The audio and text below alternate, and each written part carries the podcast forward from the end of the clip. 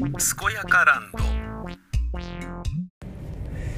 すこすこやかやか健やかランド正国三太郎です。今日はぐったりです。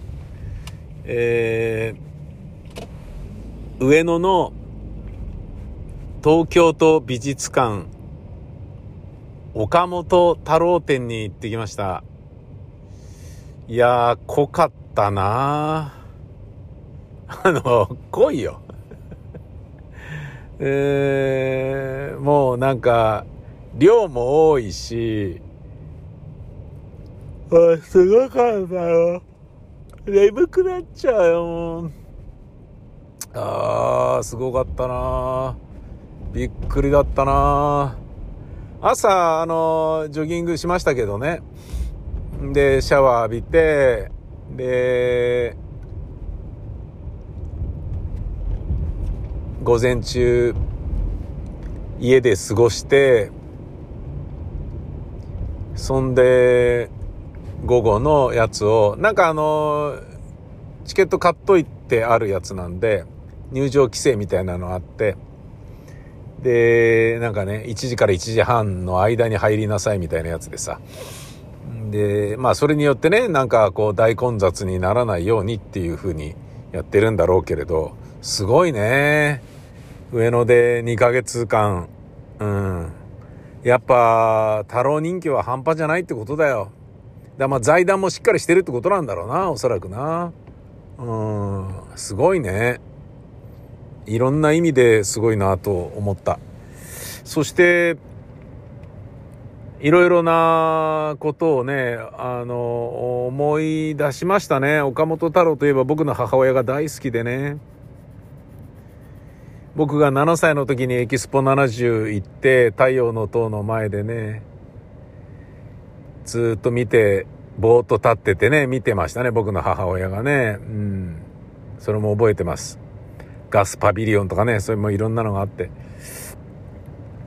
それね、今ね、あの、太陽の塔、大阪ですか。吹田市だっけな？なんかあるんだよね。復元されて。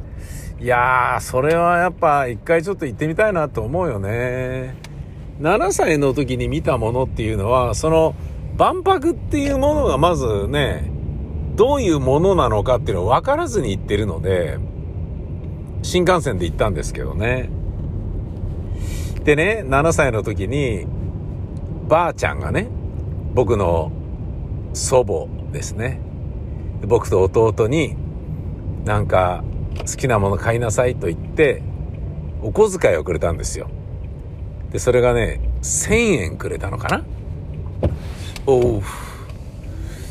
1000円くれて、で、その時の、もうだから僕、えー、昭和45年とかでしょ？確か。1970年だからね、エキスポ70だから。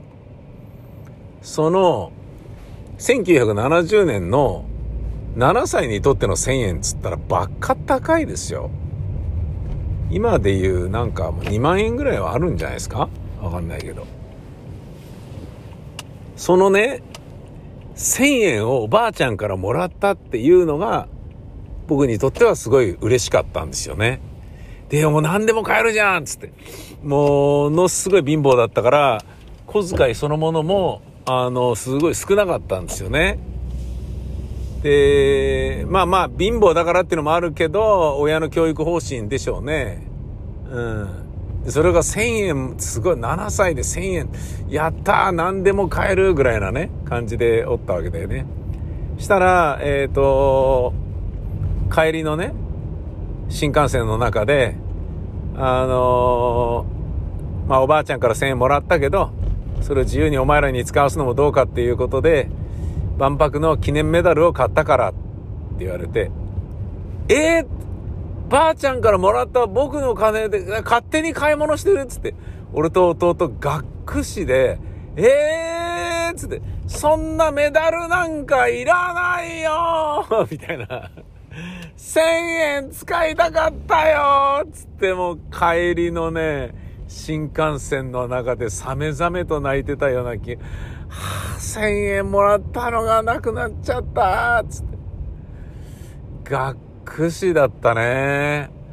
うん。まあまあ、子供にとってね、お小遣いっていうのは、すごい大切なものじゃないですか。欲しいものいっぱいあるしさ、子供の時なんて。それがね、なんか、小学1年生とか2年生とかでしょ？だって月の小遣いが10円とかだったんじゃないのかな？で、学年が上がると、2年生になったら20円になり、30円になったら月の小遣い30円になるとかそういう感じで、で、中学入ったら、ねえ、どれだけ上がるんだろうなと思ったら、まあ1年生だからまた10円なとか言われて、ええー、とかって言って、中1の小遣い10円って何ですかみたいな、な感じだったんだよね。だからまあ、な、何にも買えないですよ、本当に。うん。まあ、それね、なんかこう、でもそれでもなんか貯めてね、50円でプラモデルのね、ちょっと小さめのやつとか買ったりしてたんだと思うよ。5ヶ月貯めてプラモを買うとかね。そんなことやってたんだと思うんだよな。なのに、えー、1000円もらったってすげえっつって喜んでた。で、帰りにメダルになっておいおい泣いてたっていうね。で、まあそんな具合ですから、エキスポ70というものがどれだけね、あの、日本という国にとって、えー、偉大なるイベントであるのかとか、あの、そしてコンセプトがどうであるとかさ、ね、太郎がどうとか、そういうのはもう一切分かってなかったんですよね。うん、ただ、まあ、自分の母親が太郎が好きで、太陽の塔を太郎が作ったっていうことはもちろん知ってましたけど、あれ確か、エキスポ70の時は屋根の中、屋根をぶち抜いて立ってるものだったよね。太陽の塔はね。それなしで今見られるっていうからね、行ってみたいなってね、思うよね。うん。その頃の、そのエキスポ70という万国博覧会万博ね。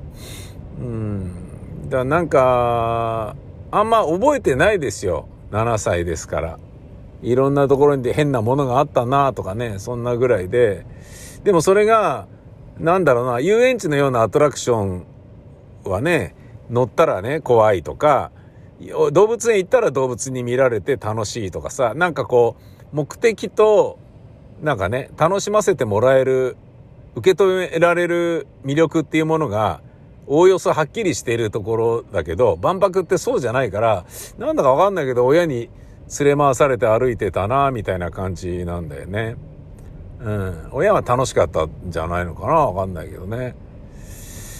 まあ、いろんなね、今思えばね、建造物とか、すごいね、いろいろ面白かっただろうな、さぞってね、今でこそ思うけどね。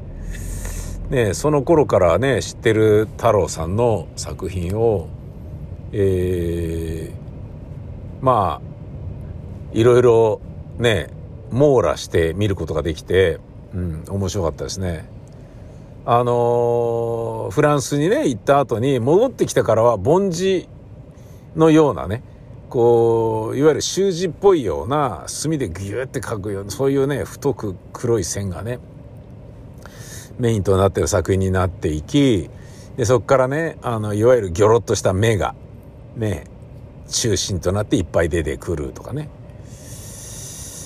なんか、だけど、なんだか知らないけど、彫刻であったりとか、焼き物であったりとか、3D の立体物になると、やたらプリティなんだよね、どれもね。うん。これ、なん、これ何なんだなって。形となると、その、でもね、あれだけ自在にね、いろんなの作ってる人だから、形でももっとね、伸びやかにいろんなことできるだろうにと思うんだけど、何かね、元が、モチーフがあっての何かなんだよね。3D 系のものはね。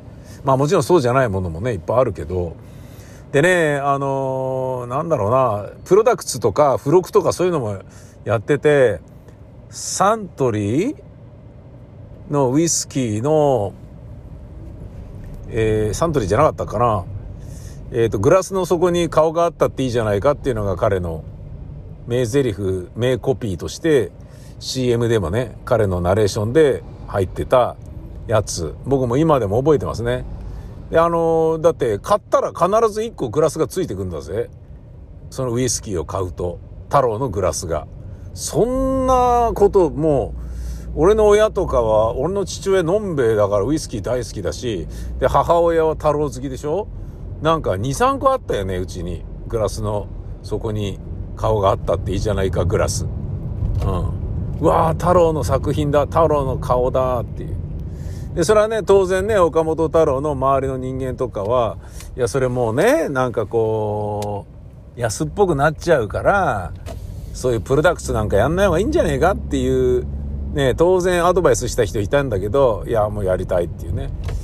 太郎がそれを、えー、好んで聞かなかったらしいですね。で、なるほどと思うのは、絵を人に売ったことがほとんどないみたいで、だからど、どういうことなんだっていう。やっぱお金持ちのボンボンなのかみたいな感じなんだよね。いや、わかんない。知らないよ。ただね、人気漫画家だったわけでしょお父さんは。だってね、絵を売らずに食っていけるってどういうことっていう感じがするよね。で、その、絵を売らない代わりに、えー、みんなに見てほしいから、みんなに楽しんでほしいから、あの、売りたくないんだと。人に売ってしまうと、その人が所蔵して、その絵そのものがいろんな人に見てもらえないじゃないだろうか。ね。だから売りたくないんだっていうことで。でそういう考え方で言えば、彼が、その、パブリックアートをね、やたらとやっていたっていうこととか、その、ね、ウイスキーの付録でついてくるようなものとかを頑張ってやるとかさ、そういうのはそういうことなんだろうなと思う。でね、渋谷にね、あの、チンポムにね、余計なことされてるようなのがあるとか、そういうのも死の、えー、志をね、しっかりと受け継いでるなっていう気がして、で、そういうなんか考え方とかいろんなものをね、だからこのグラスの底に顔があったっていいじゃないか、これあったあった、ウロンチもあったとかね、見てるだけでなんかこう、いろいろなね、象形から何から、ぐわーっと巨来してね、すんごいもうなんか酔っちゃうような感じだったね。うん、面白かったな最高面白かったですよ。まあ、で、まあ僕はね、えー、また例によって音声ガイドを借りてみたんですけど、これがですね、安倍貞夫だったんですよね。まあこれもね、あのー健やかチャンネル YouTube の方でまたね、言うことになるのかどうかって、まああんま言わないと思いますけど、この間なやったら脳書き言ってましたね、YouTube チャンネルで。ねえ、何言ってんだよ、みたいな感じでね。これもそうだし、YouTube のチャンネルも編集しないからさ、ねえ、後で、何言ってんだよ、この親父みたいにね、自己嫌悪なる部分とかもね、いろいろありますよね。いやー、すごかったななんか腹いっぱいだった。うん、頭の中に詰め込まれたものとかが、うん、いろいろあって、ちょっともうヘッドヘッドですよ。もう眠くてしょうがない。ああ強烈な体験だったなうん、平日だけどやっぱ混んでますよ。本当に人多いので。まあ、だけどね、ここまで大きいのはあんまないと思うんで、行っていいと思います。おすすめです。